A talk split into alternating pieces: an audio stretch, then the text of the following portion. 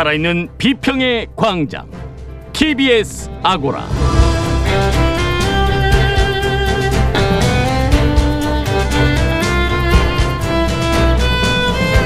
안녕하세요. TBS 아고라 송현주입니다. 새로운 미디어는 새로운 영감을 주고 또 가능성을 제안합니다. 실제로 그 영감과 가능성이 더 큰 사회적 진보로 이어지기도 합니다. 하지만 변하지 않는 어두운 욕망이 그 새로움에 올라타기도 하는데요. 어느새 우리의 일상이 되어버린 유튜브도 예외는 아닙니다. 선정적이고 자극적인 콘텐츠로 정치적, 경제적 이익을 얻는 일부 유튜버 채널들의 어두운 면을 첫 번째 광장, 두 번째 광장으로 나누어 자세히 들여다보겠습니다. TBS 아고라 지금 시작합니다.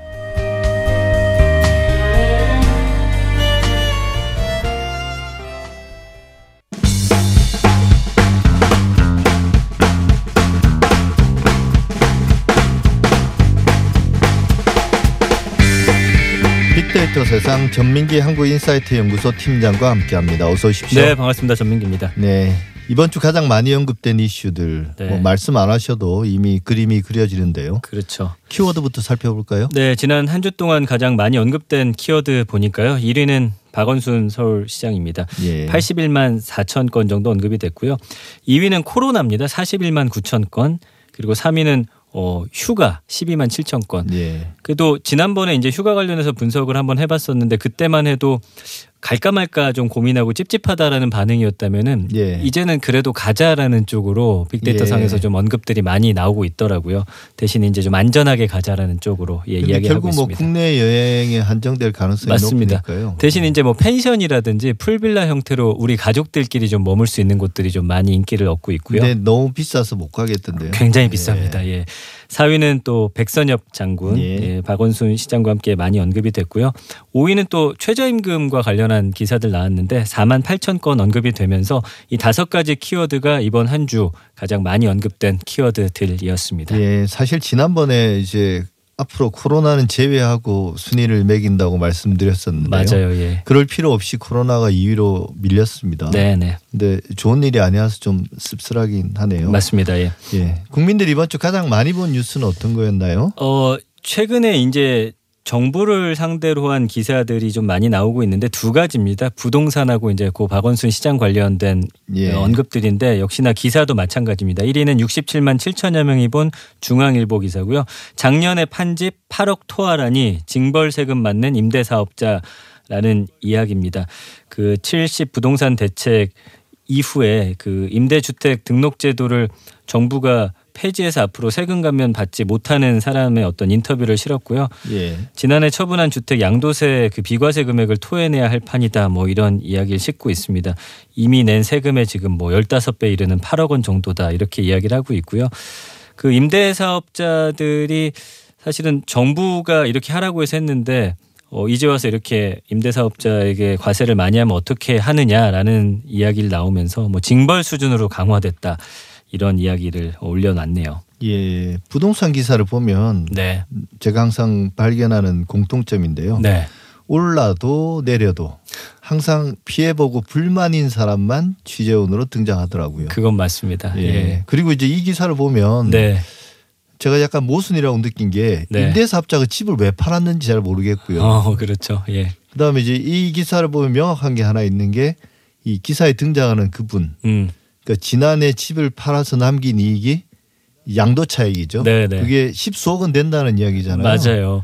그리고 사실은 아직 그 어, 시행이 안 됐고요. 예. 어, 시간도 걸리고 그 일정 기간 동안에는 또 유예 기간을 주기로 했기 때문에 사실은 좀 어, 어떻게 보면 말씀해 주신 대로 약간 어, 논란이 있을 만한 그런 기사긴 예, 합니다. 다음에 기회 될때 네. 언론의 부동산 보도의 문제점에 대해서 네. 한번 살펴보겠습니다. 2위는요? 49만 3천여 명이 본 기사고요. 주- 역시나 중앙일보 기사입니다. 이순신도 관노와 잠자리 미투 그녀는 홀로 떨고 있다. 이게 아무래도 좀 제목 자체가 굉장히 자극적입니다. 예. 그 이렇게 쓰고 있어요. 친여 성향의 네티즌들 사이에서는 이런 말이 나온다. 그러면서 그러면 이순신 장군 관노와 잠자리 들었는데 그렇다고 제사 안 지내냐 뭐 이러면서 이야기를 나왔고 그러다 보니까 국민은 그 누구든 국가가 보호해야 될 대상인데 지켜주는 국가가 보이지 않는다라고 하면서 20, 30대들이 공분하고 있다 이렇게 쓰고 있습니다. 예. 저는 개인적으로 이제 그 대단히 그 말을 한 네티즌 자체가 분별 없다고 생각은 하는데 네. 이런 자극적인 말 무분별한 말을 인용하고 또 제목까지 뽑는 게 네. 제발 우리 언론들이 좀 자제했으면 좋겠습니다. 이게 뭐 정치적 의도건 상업적 네. 의도건 둘 다 있을 텐데 네. 언론 스스로 좀 격을 떨어뜨리는 게 아닌가 이런 생각이 들고요. 최근 다운표를 단 기사들이 너무 많다는 생각이 들긴 저 합니다. 고질적인 문제입니다. 예, 예. 사실은. 그리고 댓글로 가장 많은 관심을 받았던 이슈들도 한번 살펴보죠. 네, 1위는 조선일보 기사고요. 2만 3천여 개 N사 포털입니다. 그 방송 진행자 노영이 우리 민족 북의 총선 백선엽 왜 현충연에 묻히나라는 이야기인데 백선엽 장군 장지를 둘러싼 논란과 관련해서 라디오 시사 프로그램 진행자였던 예. 노영희 변호사가 방송에서 어, 그런 말을 했다라는 거고요. 그 MBN 뉴스와이드 패널로 나와서 본인이 조금 전에 나온 화면에서 본 것처럼 비판받아도 어쩔 수 없다. 동포에게 총을 겨눴다. 뭐 스스로 인정하고 있지 않냐.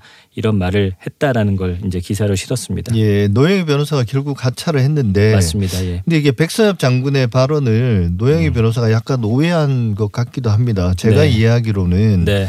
아마 동족 상잔 유교 그 비극에 대한 책임감 음. 이게 뭐 개인적인 것이라기보다는 네. 그 시대를 살았던 그 세대로서 느끼는 그런 음. 뭐 회한 이런 것들을 좀 말한 것 같기도 한데요. 네, 본인 이제 SNS도 그렇게 밝힌 바 있습니다. 예. 물론 이제 그 백선엽 장군과 관련해서도 논란이 많긴 많았죠. 네. 예. 2위는요? 11,800여 개 댓글이 달렸고요. 역시나 조선일보 기사인데 박원순과 팔짱 낀 사진 올리며 내가 추행 조롱한 여검사라는 제목의 기사예요. 그 현직 여검사가 박원순 시장하고 팔짱 낀 사진 올려놓고서 예. 권력형 성범죄를 자수한다 그러면서 내가 박 시장을 추행했다 이런 SNS 글을 올렸거든요. 이것과 관련해서 지금 많은 분들이 또 조선일보 기사에 이 검사에 관해서 굉장히 비판하고 있는 그런 댓글들이 상당히 많았습니다. 예. 누구나 뭐 말할 자유는 있습니다만 그 말이 자신의 개성과 뭐 음. 독창적인 의견을 말하는 게 아니라 좀 뭔가 누군가에게 상처를 주거나 네네. 어, 대중의 어떤 분노나 혐오를 불러일으키는 말들이면 좀 자제해야 되지 않나 싶습니다. 맞는 말씀입니다. 예. 자 디사 포털 보면요 1위는 17,000여 개의 댓글이 달렸고요 뉴스원 기사입니다. 박원순 조문 안 간다고 탈당 행렬 정의당의 험난한 홀로서기입니다. 그 류호정 장혜영 의원이 이제 박원순 서울시장의 조문을 가지 않겠다라고 한 것과 관련해서 뭐 여러 가지 말들이 있었죠. 거기에 대해서 또 심상정 대표가 또 사과했고 그것 때문에 또 이 당과 관련해서 또 비판하는 어 그런 여론이 또 둘로 나뉘어지는 그런 상태여서 지금 정의당과 관련한 이런 글과 관련해서 댓글이 많이 달렸습니다. 예, 뭐 후폭풍은 계속되고 있는 것 같더라고요. 맞습니다. 뭐 예. 어떤 식으로든지 그 당황에서 네. 잘 정리를 하기 바랍니다. 그 다음은요? 어, 16,000여 개의 댓글이 달렸고요. 서울신문 기사입니다. 박원순 시장 비서사진 유포에 와룡공원 방송까지 그 SNS하고 인터넷 커뮤니티 중심으로 해가지고 뭐 경찰에 제출됐다는 고소장 같은 확인되지 않은 각종 정보가 급속히 확산됐고요. 그 다음에 이제 어, 가세연이라고 불리죠. 강용석 변호사, 김세희 전 MBC 기자, 김영호 연예 기자가 이 채널을 통해서 박 시장의 실종으로 전 국민의 관심이 집중됐던 9일에 충격 단독을 내건 그 유튜브 영상과 라이브 방송을 했는데 그 시신으로 발견된 성북구 와룡공원 일대에서 방송 진행했고 50여 분 동안 했는데 뭐 방송 중간중간 웃음 터트리는 또 박 시장을 조롱하는 듯한 언행으로 무리를 빚었고 많은 분들이 좀 이 사안에 대해서는 디사 포털에서 굉장히 분노하고 있는 그런 상황이었습니다. 예, 참 참담한 언행들인데요. 네. 관련 이야기들은 잠시 후 첫 번째 광장에서 한번 네. 자세히 다뤄보겠습니다. 다음은요? 어, 이번에는 그 최근 이슈가 되고 있는 어떤 키워드를 좀 분석했는데 아무래도 네. 부동산 정책과 관련해서 많은 분들이 또 큰 관심을 갖고 계세요. 지난 한 달 언급량이 한 8만 3천 건 정도 되고요. 예, 연관어는 아무래도 이제 부동산 대책과 관련해서 나오다 보니까 뭐 주택 이거는 뭐 다주택자 관련해서 많이 이야기 나오고 있고 특히나 서울 아파트 규제 집값 투기 대출 또 김현미 국토부 장관 이름 나오고 전세라는 키워드 아무래도 부동산 관련된 어떤 연관어들은 다 떴다고 보시면 될 것 같고요. 그 외에 이제 세금이나 양도세, 실수요자 이런 단어들 나오고 있는데 감성어 분석 보면은 22.5 대 47.7입니다. 아무래도 좀 부정적인 여론이 상당히 높았죠. 예. 그럼에도 불구하고 긍정 감성어는 강화하다, 최선, 효과 내다, 믿다, 잘한 것이다 이런 반응들이 있고요.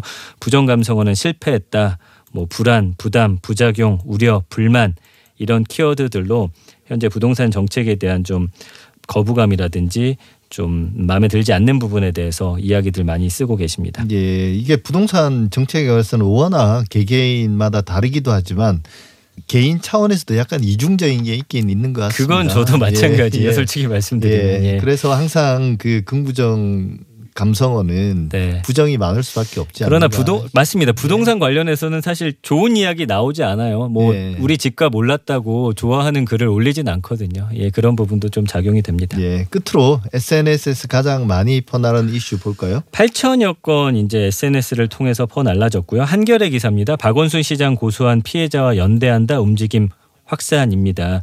그 박원순 서울시장 숨진 전날 이 성추행 혐의로 피소된 사실이 알려지면서 고소한 피해자와 연대하겠다라는 어떤 움직임들이 많이 올라왔어요. 2차 가해성 어떤 그런 여론이 좀 번지는 거에 대해서 어 함께 연대해서 싸우겠다라는 거고요. SNS에는 뭐 샵 박원순 시장을 고발한다. 피해자와 연대합니다. 뭐 이런 해시태그로 올라오고 있습니다. 어 공소권 없음으로 사건이 종결돼도 뭐 직장 내에서 발생한 일이기 때문에 서울시 차원에서 좀 조사가 이루어져야 한다는 목소리를 많이 이 글과 함께 올렸던 그런 상황입니다. 예, 잘 들었습니다. 전민기 팀장과 빅데이터로 드러난 이슈와 여론을 살펴봤습니다. 오늘 말씀 감사합니다. 네, 고맙습니다.